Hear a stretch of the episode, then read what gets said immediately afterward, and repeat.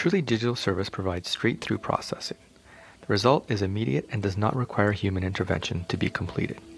Where the service delivery requires a number of steps, the customer should always be informed of the status of the service fulfillment. For government, the overall digital transaction cost should be less than that of the process that is already in place.